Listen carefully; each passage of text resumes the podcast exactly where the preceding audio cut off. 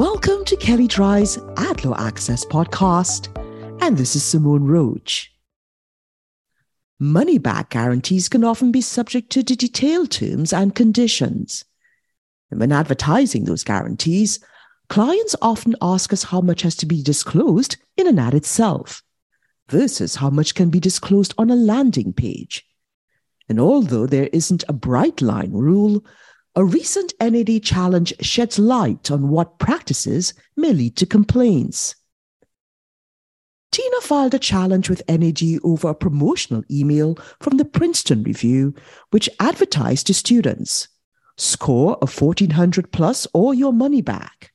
An asterisk following the claim led to a fine print disclosure at the bottom of the email, which stated Restrictions apply. Please see our terms and conditions for details. If you clicked on terms and conditions, you would land on a page with a list of better scores guarantee eligible programs. If you then clicked on SAT 1400 plus, you'd get to another page with an explanation that the guarantee depends on a student's starting score.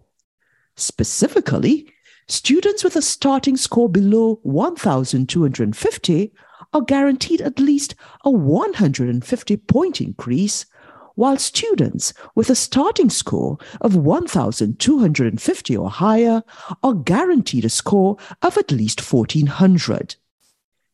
During the challenge, the Princeton Review agreed to more clearly disclose the terms of its guarantee.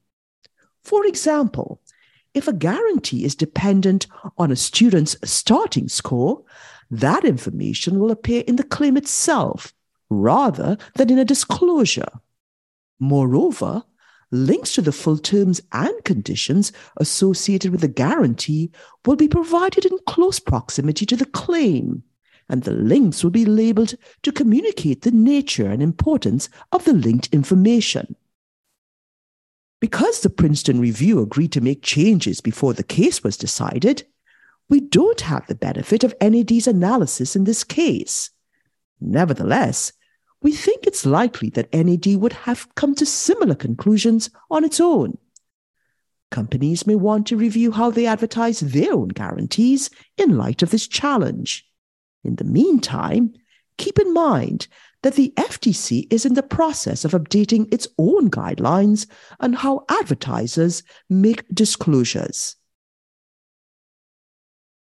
Like more information on what you've heard on this topic, please contact Gonzalo Mon, and you can find his contact details in the show notes. And also, please see our advertising and privacy law resource center available at kelleydrye.com. And please download the AdLaw Access app for Apple and Android phones, available in the Apple app and Google Play stores.